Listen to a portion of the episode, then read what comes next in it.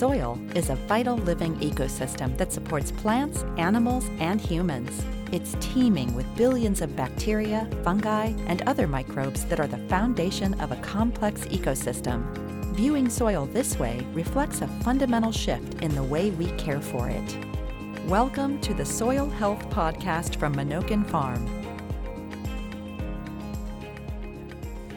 Well, this is Jay Fuhrer, uh, soil health specialist with Natural Resources Conservation Service here in Bismarck, North Dakota. And today we're at the Edible Landscapes Conference. And it's a two day conference uh, here at Bismarck State College. And uh, with us today is Lana Shaw, Southeast Research Farm at Redvers, Saskatchewan. And uh, we want to talk a little bit uh, with Lana today on um, intercropping and when we think intercropping or we have intercropping discussions, Lana, your name invariably comes up. And we look at you as probably somebody that really worked with us in terms of um, the, the foundation and foundational items as, as you started to put those together uh, with your research. And uh, but to get, but to start the podcast, maybe you'd just share a little bit about uh, who Lana is and I know you shared with the group earlier, you know, in terms of a farm background and, and mm-hmm. those type things. So maybe maybe you uh, we'll start today with just who is Lana Shaw. Okay. Uh, so I went to university in Saskatoon, U of S, and for about 20 years I've been working uh, in either extension or research roles. And uh, I have two kids of my own and two step kids that are um, sort of my own. And my husband is the actually the, the technician for the farm. He used to work in the oil patch, and and so on. now I have a husband technician. So that's um, it's sort of like a family research farm, but not really. That's um, a little bit about me and. Yeah, very good. Uh, moving right into the topic, uh, one I took uh, I took some notes while you were while you were uh, talking to the group today.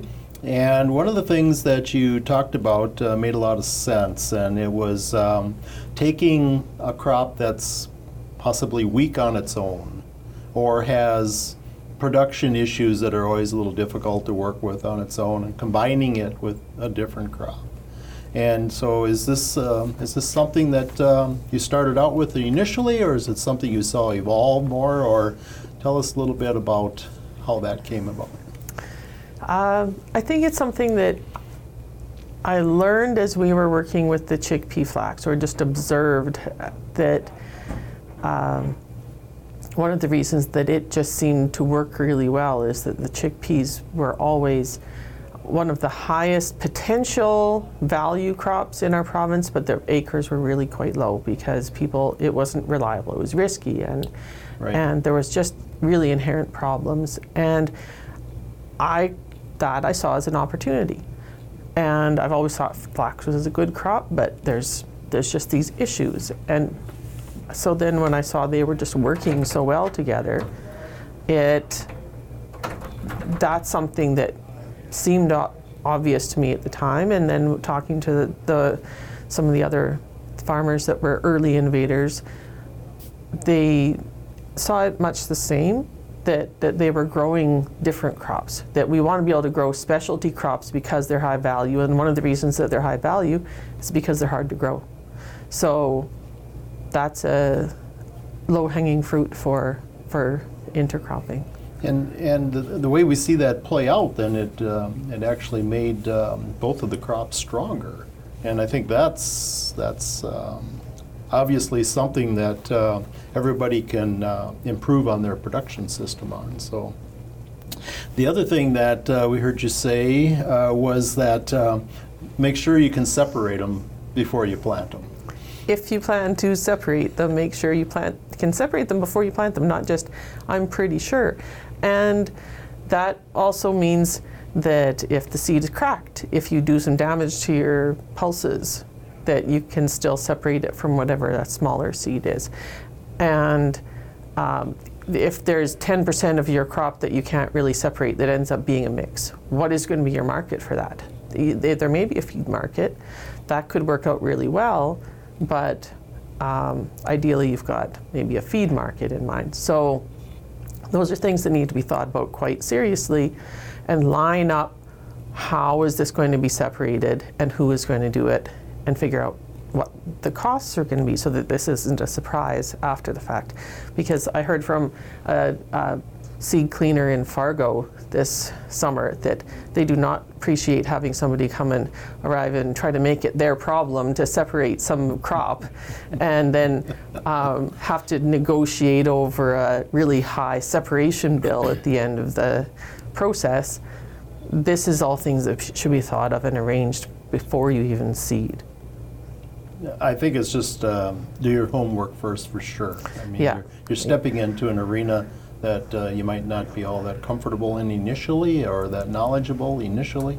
So for sure, do some homework. It's as, I consider this advanced farming technique, and you treat it as such. It's not a whim that you just decide, oh, this is a trend somebody else is doing, so I'm going to try it on, as a whim on last minute. You're better off to spend six months planning it than do it badly the first time and then give up. Absolutely, because we'd, we'd like to see success. Yes. Yes. Success breeds success.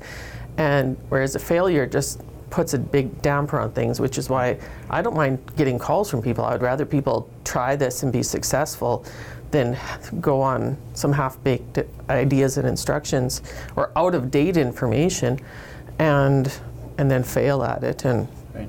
then it's just proof that intercropping doesn't work. But instead of proof that you did it with poor instructions. Well, something you've been able to achieve, which I think is speaks well of, of your efforts and speaks well of the, the ag community you work within, is is the farmer interaction. And so not only are you doing the um, the research on the farm, but then there's the interaction with the farming community who have become quite vested in the entire process. And so as we talk to farmers who have done this and as we talk to yourself, we see that unfold as kind of a common theme. So did you see that initially as this was the way forward or is it something that occurred as you went down the road or I think it just happened. Um, you know, maybe it's because I'm that isolated out in a very rural area, and it ha- a lot of it happened on Twitter. So on Saturday morning, I am bored in Redvers, Saskatchewan, and start, you know, talking to some farmers about what they're doing and who's doing some intercrops and and just building um, some sort of social media relationships. And the first intercrop event that we had two winters ago, I think, was largely people that had made connections with each other over social media, over Twitter. Right. And we basically had a big Twitter meetup, which was really exciting because we had already been talking over social media, and that was the first time that a lot of them had had met in, in person to, to all talk about this.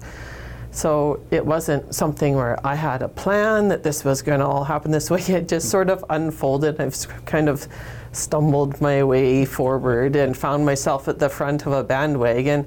And I was waiting for somebody else to organize this and trying to convince other people to take this and run with it. And when nobody else did, I kind of got mad and did it myself. Well, however, however that occurred, uh, it, it was a good thing. And something that um, uh, my understanding is uh, somewhere's in Saskatchewan in the neighborhood of 100,000 acres approximately, give or take.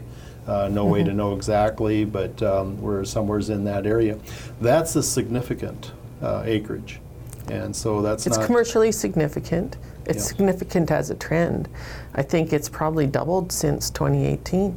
exactly. And um, people tend to keep asking me, how much longer is this going to last? And are, are you still getting asked to go and talk at, intercrop or talk about intercropping at events? And I say, yes, I'm still getting asked. I'm getting asked to, at bigger and bigger meetings. So there's some people that are just keep waiting for it to fizzle, and I suppose it's possible it will, but I'm not going to go around trying to make that happen. I'm trying to meet the needs of people, answer questions, and my enthusiasm is contagious and it just keeps Right. going. Right. And, and I see it so much too as a tool to bring diversity into a cropping system where sometimes uh, could be due to the length of the growing season or um, maybe a bit more of an arid area. There's combinations of reasons why maybe a cover crop is could be difficult to establish some falls, but here's a way you brought diversity to a cropping system. And so one of the things that, mm-hmm. that I always try to look at is did this action increase diversity in this landscape, yes or no, at the end of the day? Yeah. And, and for sure it did. And so it was an opportunity to bring in more than one crop type. And, mm-hmm. and so from that viewpoint, I, I see it as something rather strong that uh, plays a role and that is um, I certainly wouldn't look at as a fad or anything else. I look at it as strong economics and strong diversity within a cropping system mm-hmm. uh, that definitely can make this entire thing more resilient. So, with that said, um, one of the one of the things we've all been dealing with are in our, our cropping uh, resource concerns, and you brought it out and, and you used the analogy of a two-legged stool. And, and I thought that's a pretty good analogy because of um, really what we're up against when we are trying to rely solely on a, on a monocrop uh, type environment. Mm. So maybe share a little bit your thoughts on where, where, where you kind of been with that. And obviously, we know that uh, the intercropping is is something that you're looking at to address this, but I'd like to hear from you a little bit on that topic. Okay, it's it's been a bandwagon for me for quite a while that that only growing two crops is not not a reasonable goal. It's not it's not even really acceptable as a, just a status quo, and we really need to be working at solutions to that. And I know that you know extension and government and everybody has been trying to do that, but this is just a new way of addressing that problem. Instead of say them saying, well, we should convince them to grow monocrop peas, or we should convince them to grow all of these other crops that hypothetically they could grow. There's a reason that they're not growing them as monocrops in that area.